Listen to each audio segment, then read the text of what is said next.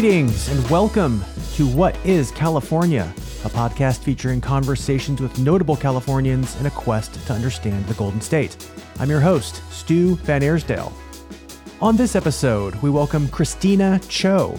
Kristina is the creator of the Eat Cho Food blog and Instagram feed, as well as the hit cookbook Mooncakes and Milk Bread, which explores the traditions and techniques of Chinese baking.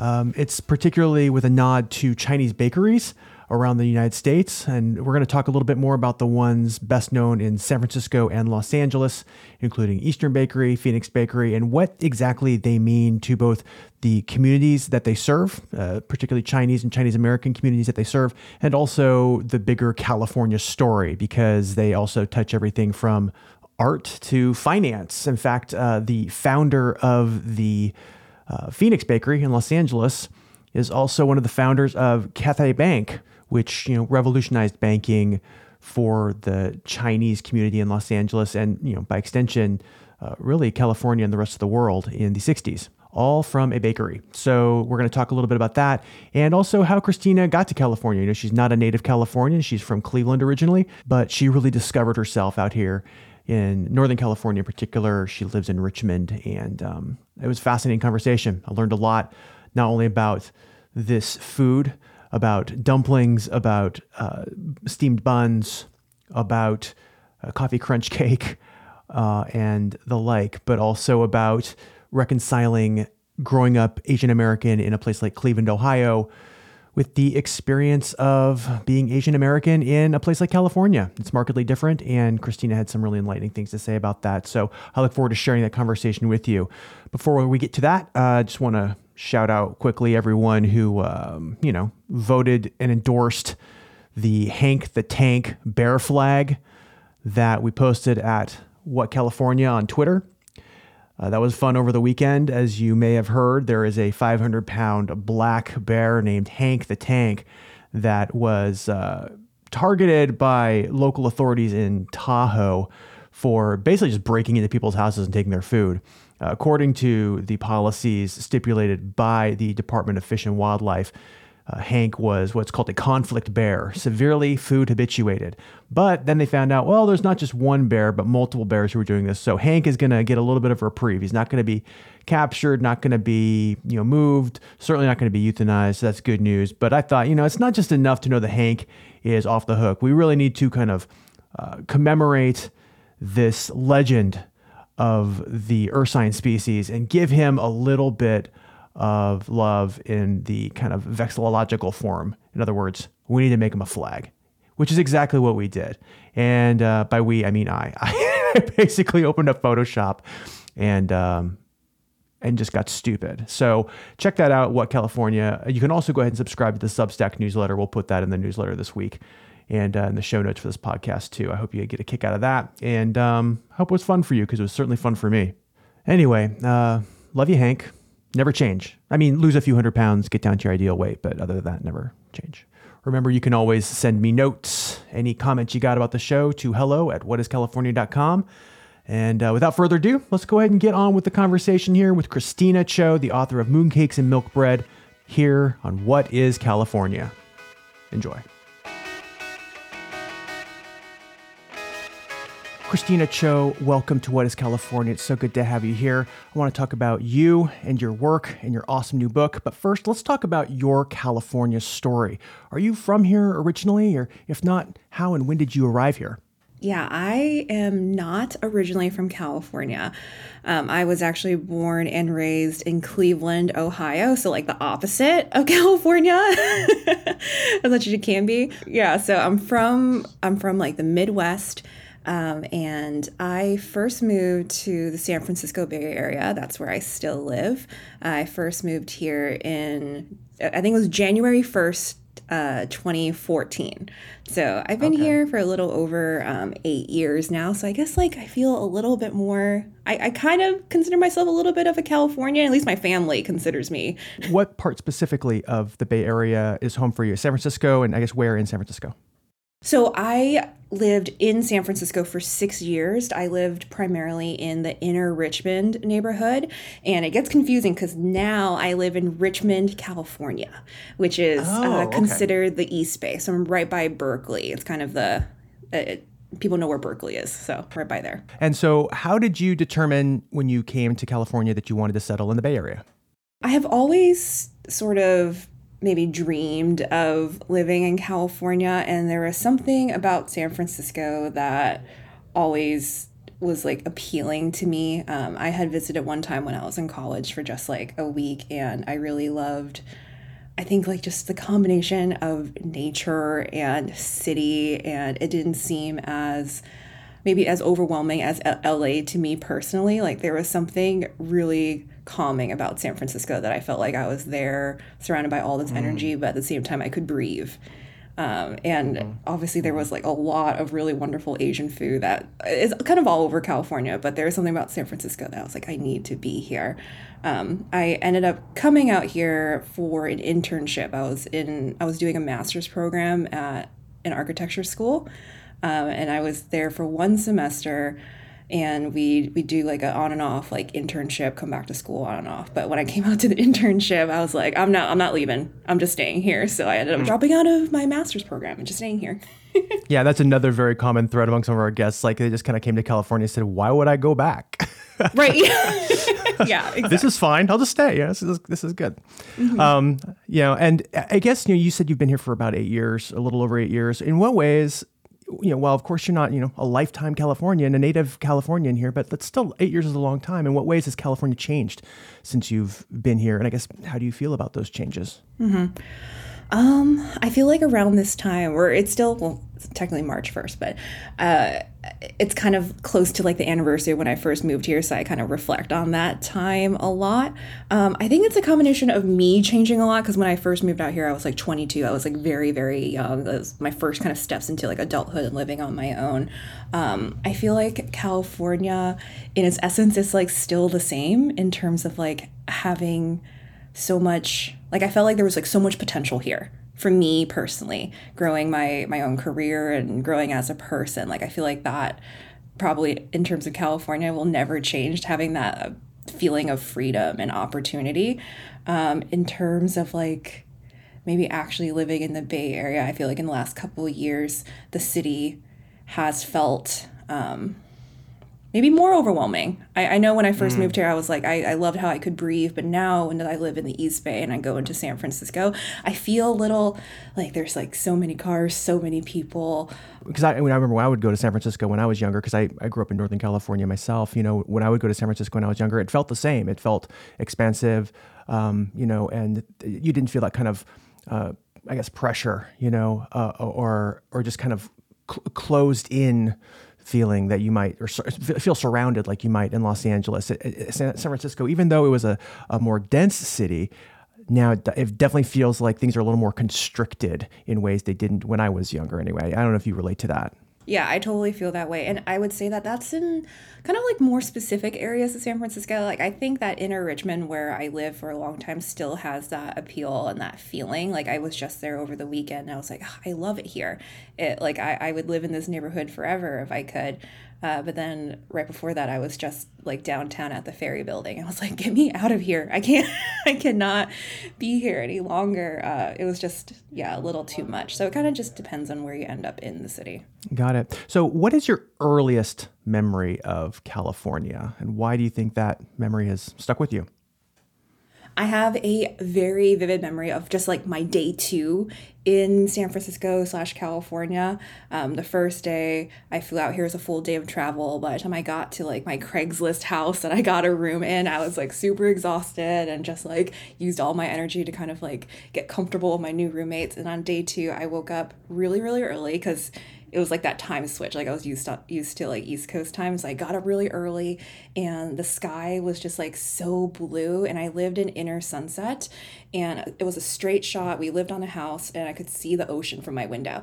And I I was like, I'm gonna be healthy, and I'm gonna like run to the ocean. I hate running. I do not run. I am not a runner. I have not I have not become a runner from that moment, but I was like I'm going to run to the ocean and I did it. I walked a lot, but like I did end up running to yeah, sure. to to Ocean Beach and I think I got like a sandwich or something out there on the beach and ate there and I'm just like I'm just so happy to be here. And then I took the bus back because I was like, I'm not running. So California made you a runner and a public transit user all in the same day. That's fantastic. In one day. And then since then, I've maybe run, ran like five times in the last eight years that I've lived here. So I would call that a positive influence. yeah.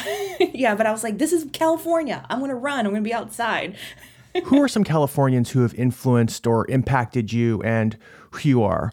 Yeah, there's a few people, and they kind of range in like I guess like notability. I don't know. Like there's some people that in my life, like I have a lot of mentors from um, working in architecture. So that's not what I work in now. I work in food, obviously, but there's like a few mentors that stick out to me that just a- apply to how I want to continue working and being a professional person. And then uh, there's kind of like bigger people. I'll start with some of like the bigger people, but uh, Cecilia Chiang, mm-hmm. she is this like super well known restaurateur. Uh, mm-hmm. She passed away in 2020, but I actually got to meet her like maybe two months like before she passed and i had always been like a huge fan of her and reading about her um, she was 100 years old and i was at an event with her what appealed to you about her um, I just thought she was uh can I say badass? I just thought she was like so bad I thought she was so badass for this like she reminds me of my grandma, but she immigrated to the United States when she was like 30 and like built this like incredible like restaurant empire and then at the event I met her at it was like a lunar it was right before the pandemic like my last event before the pandemic kind of shut everything everything down and it was a lunar new year event and I I, I joke around about how like I'm a grandma and I need to go home early. Like I can't stay that late. And so I my my partner and I we left at like like 10 o'clock and she was still sitting at the booth talking to I think like Michael Bauer and like all these other like fancy food people, like throwing back champagne. I was just like, God, like I wish I had that energy at like a hundred years old. Yeah. She just has this like incredible, just like inspiring and energetic vibe to her that I really loved. And she was like always unapologetic, unapologetically herself as an Asian yeah. woman. And I loved it. That's pretty badass. Yeah. Yeah. So she she's one of my, I guess, like inspirations. And then working in the architecture industry, um, it was I had moments that it felt kind of difficult to work in it as like a kind of a younger Asian female. Um, but I had a couple mentors that my project managers that kind of empowered me to kind of I don't know, trust in my talents. Um, I had one project manager named Patricia Santino, and she was like born and raised, or actually, um, she lived in California like her most of her entire life, and she, I don't know, she just like taught me how to feel comfortable as like a, a woman of color in a professional industry where no one else looks like you. How does California's geography influence or impact you or who you are? I feel like there are moments where I forget that I live in California, especially when I spend kind of like days at the house or in our neighborhood. But then I'm always kind of reminded of like the grandeur and feel really grateful for living in California. Whenever I go to either like the coast or go on a hike where I have like an incredible vantage point and California and nature just like smacks me in the face like you are here you know? My partner and i we have like a very like i think strong connection to tahoe. We've been to that area more than like any other part of california outside of like the san francisco bay area and we really love it there in any other season. So um, I love that. And then more locally to where we live, we have this one hike called Wildcat Canyon that has one of the most breathtaking views of the entire Bay Area. And it's so underrated because I feel like a lot of people in the Bay Area, they're like, we'll, we'll go to like Mount Tam or like the, the bigger hikes. But this is just like this great secluded hike in the East Bay that has cows everywhere. And it's like the, the most incredible thing. And I feel really grateful that it's literally just 10 minutes from my house. I think that's a really cool thing about living in California that you can like live in your regular bungalow, you know, with like just like normal town city life and then drive 10 minutes and then you're at this incredible hike with cows everywhere in nature. Right. Yeah, exactly. How did you become interested in food, particularly writing and telling stories about food? It's it's been a very long journey. In a way, I I think food has always been a part of my life. Um, and it just has taken time for me to like accept it as like maybe like a chosen career path. Um, I, mm-hmm. I grew up in a Chinese American restaurant family.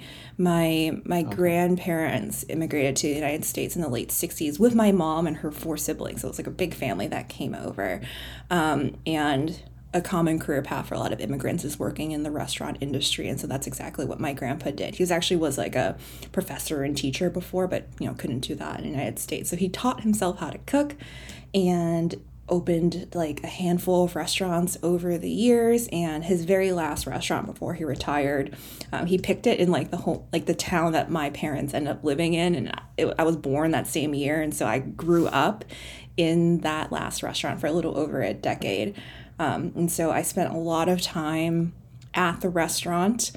Um, like after school. It was like kind of like your daycare. Like you go there after school. I was doing homework like at the bar, uh, like helping out with carry out orders and stuff. And like I, I wish I was a kid at a time, but I was like, I wish I paid a little bit more attention to like what the cooks were doing in the back. But I was still like immersed in this environment where like food cooking for people, making large quantities of food were just part of normal day life. My mom is a really great cook too, and so food was always really important.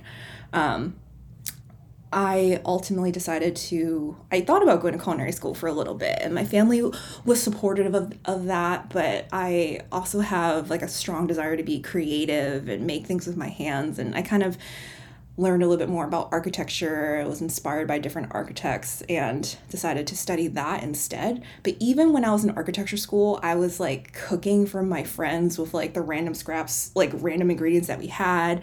I had a very hipster, slightly embarrassing supper club my senior year. And it wasn't until I moved to California and was working in architecture full time, felt a little sad and kind of like uninspired working at my day job where I was like, I need another hobby. I created Eat Cho Food, and it eventually became this thing that is now my my real job, which is like very mm-hmm. surreal. yeah, yeah. So, what did you want to see in a food site that wasn't available to you, and how did you go about creating that? I never really thought of the way that I grew up or my perspective on food as like totally unique in a way. And that that was purely just because like I I didn't know what was out there. Um, but when I started to share recipes on my blog and on my Instagram that were more catered to like my unique perspective as a new Californian Chinese American that grew up in the Midwest like there's not a lot of people of that same I guess like path. And I was trying to combine all these influences from all these different facets of my life. And I think that makes my recipes maybe a little bit more unique. Um, my recipes combine a lot of different facets of my life, being from California or living in California, being from the Midwest, being a Chinese American. And I think that people are looking for the, that different kind of perspective in food. Um, not just like solely only Californian or super authentic Chinese food. And I think having a combination of all these things was like really refreshing. And so I found that recipes that kind of like were in that, I don't know, like in that category were really resonating for a lot of people and became like one of my more some of my more successful recipes on the blog and so that's kind of how i kind of created the I guess the brand or the vibe of like Eat Cho Food, which is really just celebrating who I am and who a lot of people are uh, for food and all those different cultures. And so um, I also kind of channeled that energy a little bit into into my cookbook because it's it's Chinese baking is also kind of a a unique facet of Chinese American culture and Asian American culture that not that many people see. Uh, so I think I find myself just kind of sharing things that people don't realize about me and Asian American food.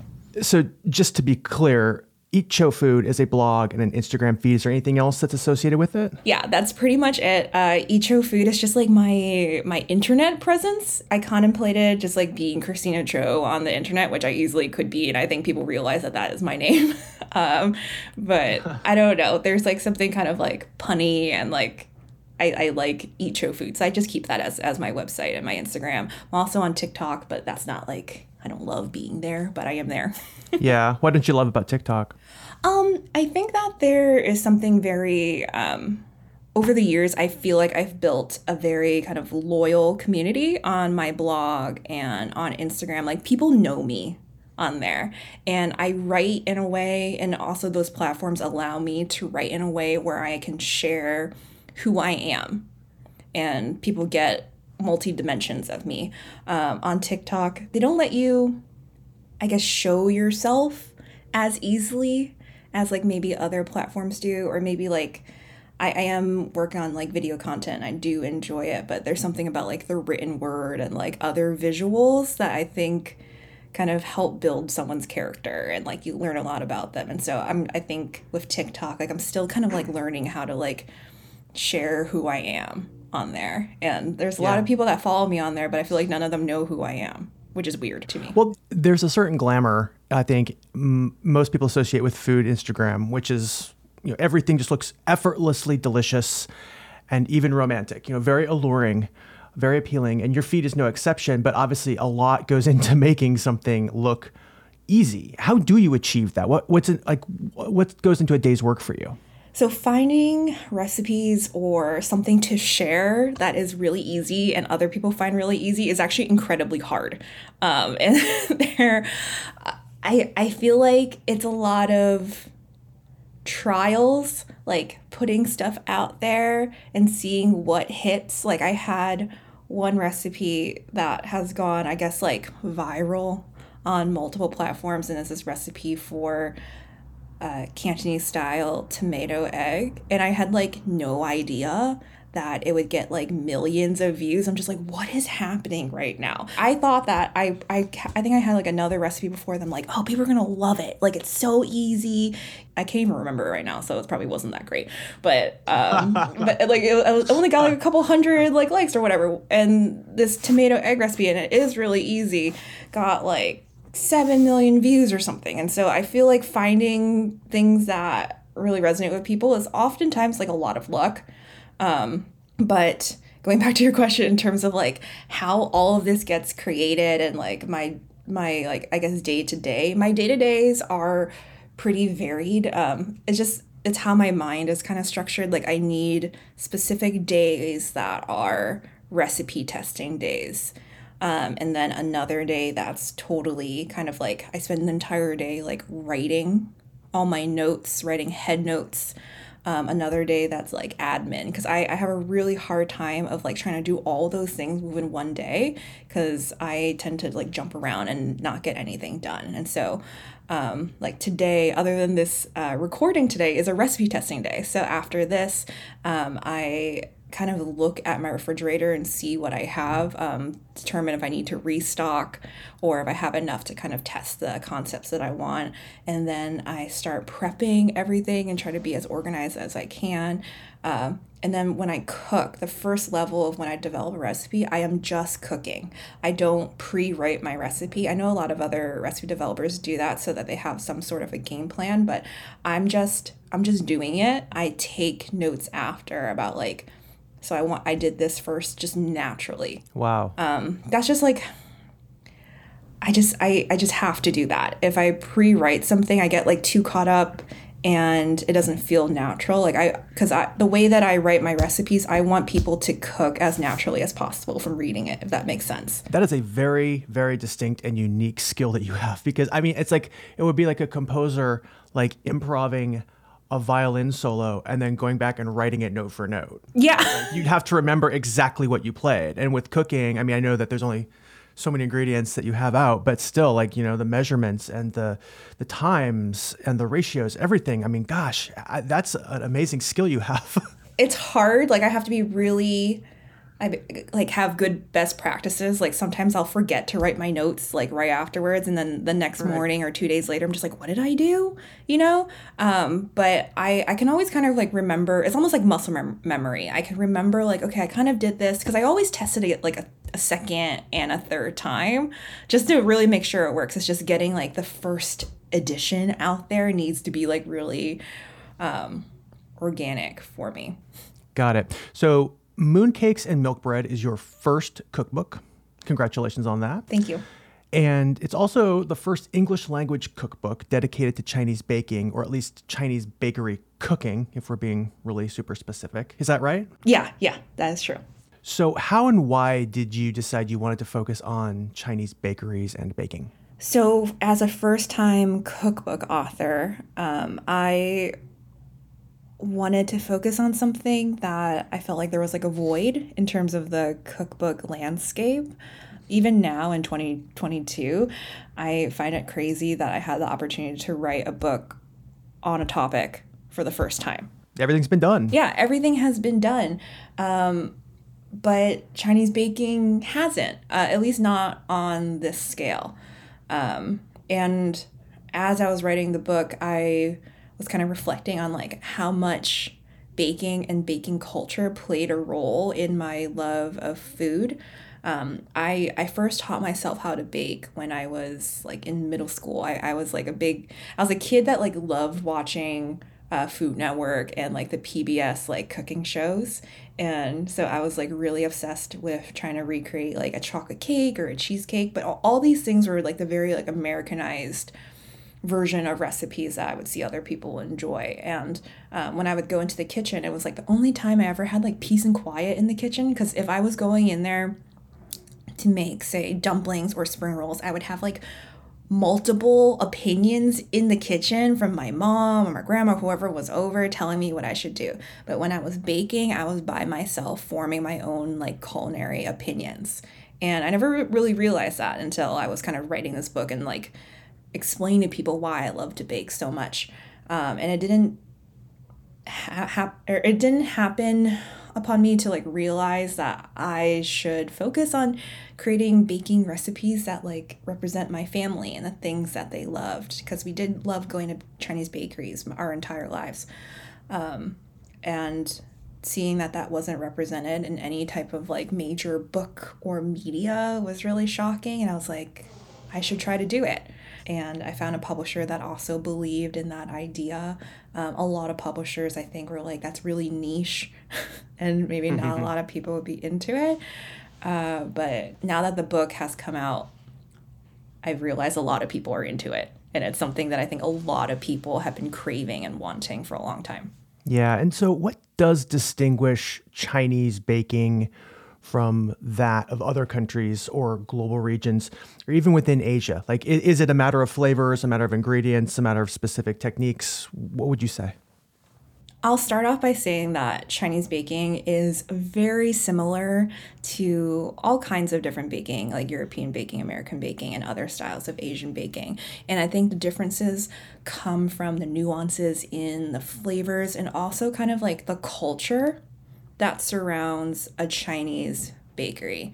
Um, when I think of a Chinese bakery, I'm thinking uh, there's different styles, but I immediately go to kind of the typology of uh, the bakery, the endless rows of bakery cases, like acrylic cases that have individual buns in there. You get a bakery tray and tongs, and you kind of like fill up your tray mm-hmm. high with different types of buns. And this is kind of like a Cantonese style of Chinese bakery. My family's from Hong Kong, so that's like when we whenever we would go visit family there, we would always go there. And different Chinatowns had similar bakeries in the United States. Um, but these bakeries have so much I guess like energy in them because they're such like just like a coffee shop like they're just like part of people's like morning routines part of when they celebrate with their families and pick up like a shiny fruit covered cake there it's just it's just part of Asian American lives and I think that more than anything more, more than maybe the use of like interesting flavors like red bean and matcha and like different fruits like i think the culture and like the culture yeah the cultural impact that these bakeries have really sets it apart from other from other bakeries yeah, when I saw the the red bean paste recipe and the, there was a red bean cake, I believe, I was like, oh, we're definitely getting some different territory here. What are some of the California bakeries that appear in your book? I mean, who's doing the most, would you say, to keep this craft and tradition alive? So one bakery that I focused on in my book, I, I featured a few different bakeries across the United States, but the one that is tied to San Francisco is um, Eastern Bakery, and it's the oldest bakery in uh, San Francisco, Chinatown, and Orlando, the owner there, um, loves to talk about. I think like his business and uh, the history of the the bakery there. They're kind of they're known for one their mooncakes and then also their coffee crunch cake. Uh, which I had a slice of, and it is excellent. It's kind of like a San Francisco thing. There's another bakery mm-hmm. there called Blooms that I don't think it's open anymore, but uh, a coffee crunch cake is like sort of a San Francisco thing, and they have a version of it, and it's really good. Um, but then I I also kind of like subtly talk talk about the different bakeries and like dim sum takeaway places in San Francisco because I spent so much of my life there or my culinary life there, um, especially living in inner Richmond. So I talk about Good Luck Dim Sum, which is my number one place for grabbing kind of like casual style takeaway dim sum and dumplings.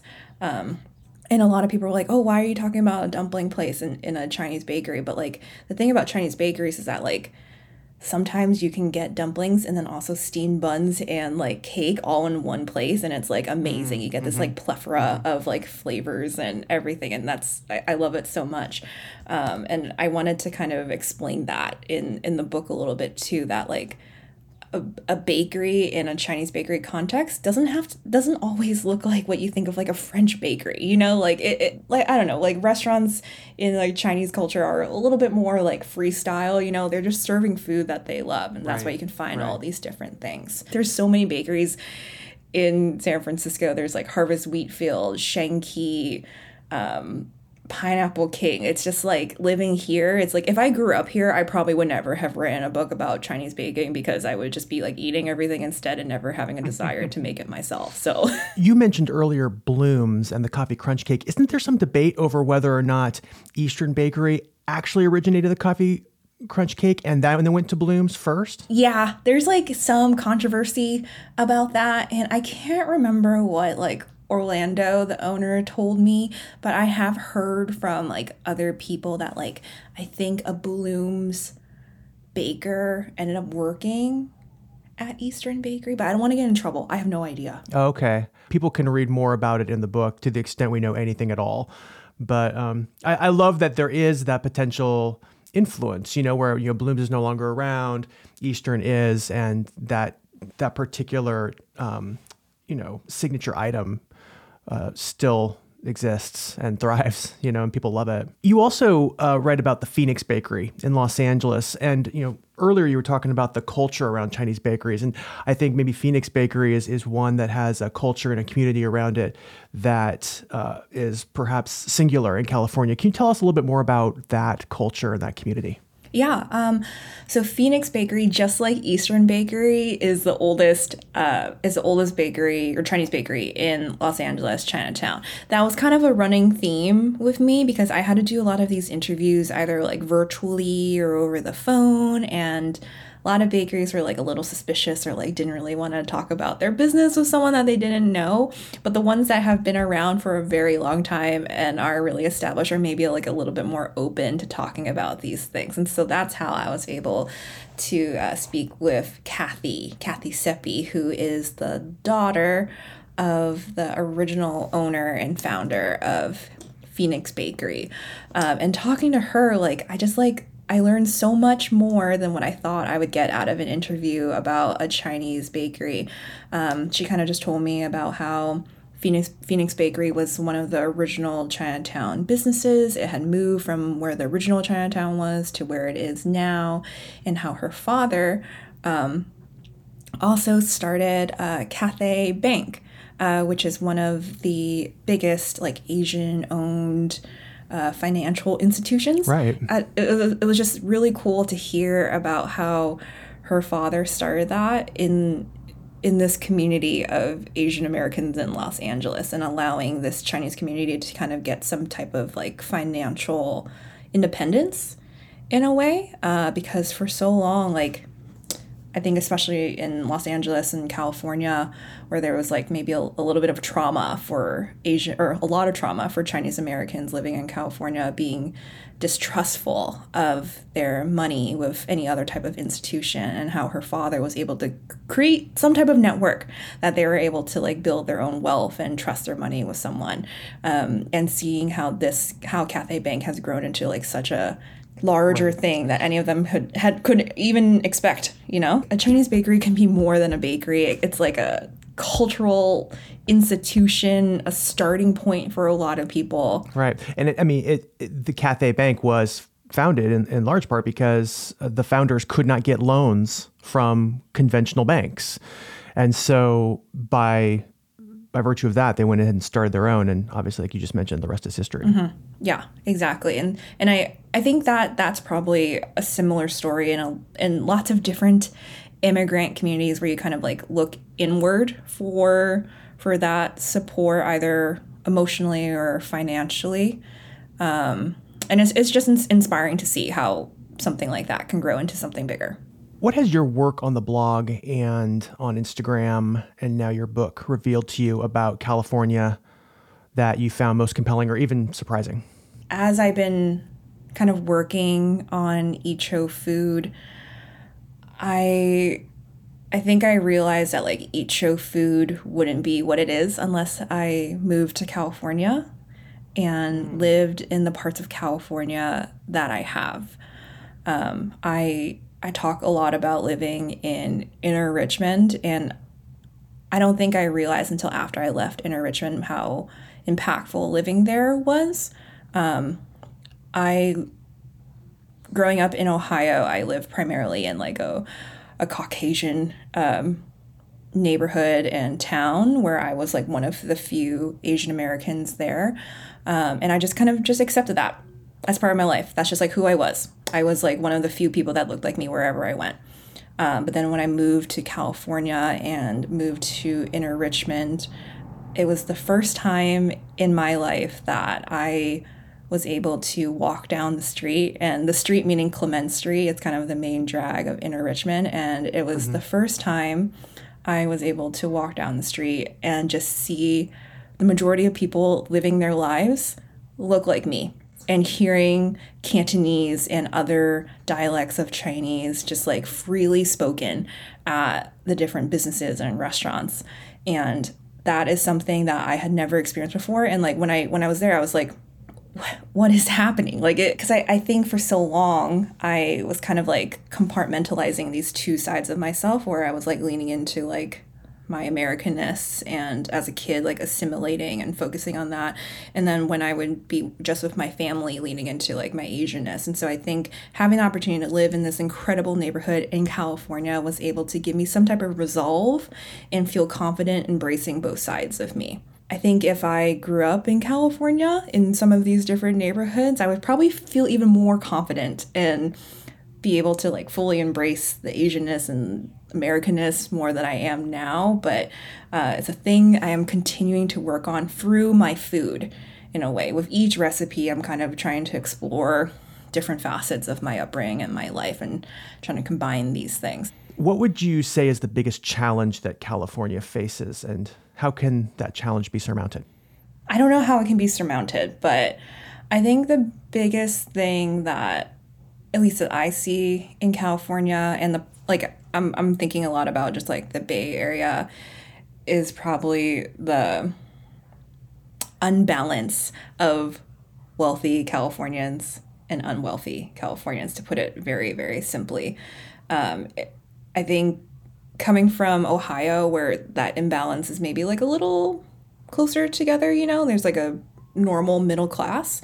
Um, it was a little shocking coming out here and seeing the comparison dichotomy of like so much unbelievable wealth and so much despair within like a very beautiful environment. You know, it's very very strange. Right. And I consciously try not to forget about it in a sense. I think that I I I remember when I had to work downtown quite often and a lot of people just kind of like walk by and ignore someone that's like passed out on the street or a homeless camp or like all that stuff and just like just walk by it's like casual and just accept that this is like part of normal life and i never want to be at that point in my life where i just like accept that this is part of my life. Um, so i don't know how to overcome this. Um, i i feel like a lot of times the people who are in the middle class or something like that are the ones that maybe care a little bit more about maybe trying to like fix these problems but i think it's like a should be a collective effort that people should care about so, in your experience discussing California with folks outside the state, maybe back in Ohio or uh, anywhere you're you're doing your work, what do you find they most misunderstand about California? I think they tend to think that like life in California is constantly like perfect in a sense, you know? They're like um, especially like a lot of my family like they see the things like i post on social media and things like that like um, and that that's for everyone in general you know like california on the internet is paradise you know and everyone mm-hmm. just thinks that like life is easy we only work four hours a day we only work four hours a day and spend most of our time outside or like drinking kombucha or something like that california is really expensive and you have to work really hard to be here and i think yeah. a lot of people forget about that because they're they're just kind of more focusing on like the the pretty aspects about living here. So I think that, that that's what I I don't know. I tried to kind of explain that a little bit more to people that might not understand my life here. We end every episode with the same question for all guests. Who is your favorite Californian, past or present, and why? It's hard to pick one. I'm just to say one off the top of my head because I was just talking about our shared favorite restaurant, but I really love the comedian Ali Wong. Uh, she is from the San Francisco Bay Area and she also loves Good Luck Dim Sum, and I just love everything that she is in. Oh, uh, okay. So um, when I first moved to San Francisco, I lived near the De Young Museum, and uh, it was like free. I don't remember what days it's free, but I went there a lot when it was free. It's just something to do, and I loved just like taking my time and looking at the Ruth Asawa events. And she is a, I think she was born and raised in California, uh, no longer living, but she's a Asian American artist that I think her work is so iconic at least as a bay area person. You can like you can see when a piece of art is inspired by Ruth or it is a Ruth piece. Um, and so it, that kind of appeals to like my creative artist side and i think she's a very inspiring californian. Kristina cho thank you so much for being with us. It's been great talking to you.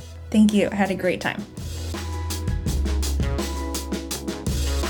All right there you have it Kristina cho the author of Mooncakes and Milk Bread, and the proprietor of the Eat Cho Food blog and Instagram feed.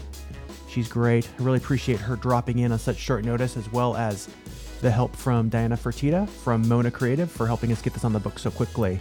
Uh, go team. Really appreciate that. And of course, thank you, dear listener, for helping make this show the success that it is. Keep sharing it, keep listening to it, keep subscribing to it. You know, we just couldn't do this without you. Well, I mean, we could do it without you, but what's the point? what, what kind of fun is that, right? So uh, I really, really appreciate you. Thank you so much, as always, for listening. What is California is produced, hosted, and edited by me, Stu VanAirsdale. Our theme music is by Sounds Supreme.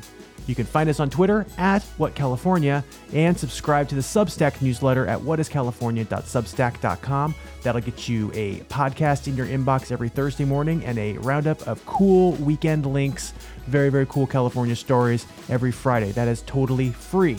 You can also support What is California on Patreon at patreon.com slash whatiscalifornia. If you want to chip in a few shekels to keep the cloud servers running, keep the headquarters cat fed, and as always, you can email me at hello at whatiscalifornia.com if you want to send love notes, hate mail, comments, questions, suggestions, anything else I haven't even thought of yet. I'd be most grateful. I always love hearing from folks. Please, please, please subscribe wherever you get your podcasts. And if you liked What is California, I would love it if you rated and reviewed it on Apple Podcasts. That does help new listeners find the show, and it's always nice to get some love on the Apple platform. So if you would do so, I would be most, most appreciative. That is a wrap on episode 21 from What is California HQ in beautiful Sacramento, California. Thank you again for listening. Until next time, remember, as always, keep your eye on the bear.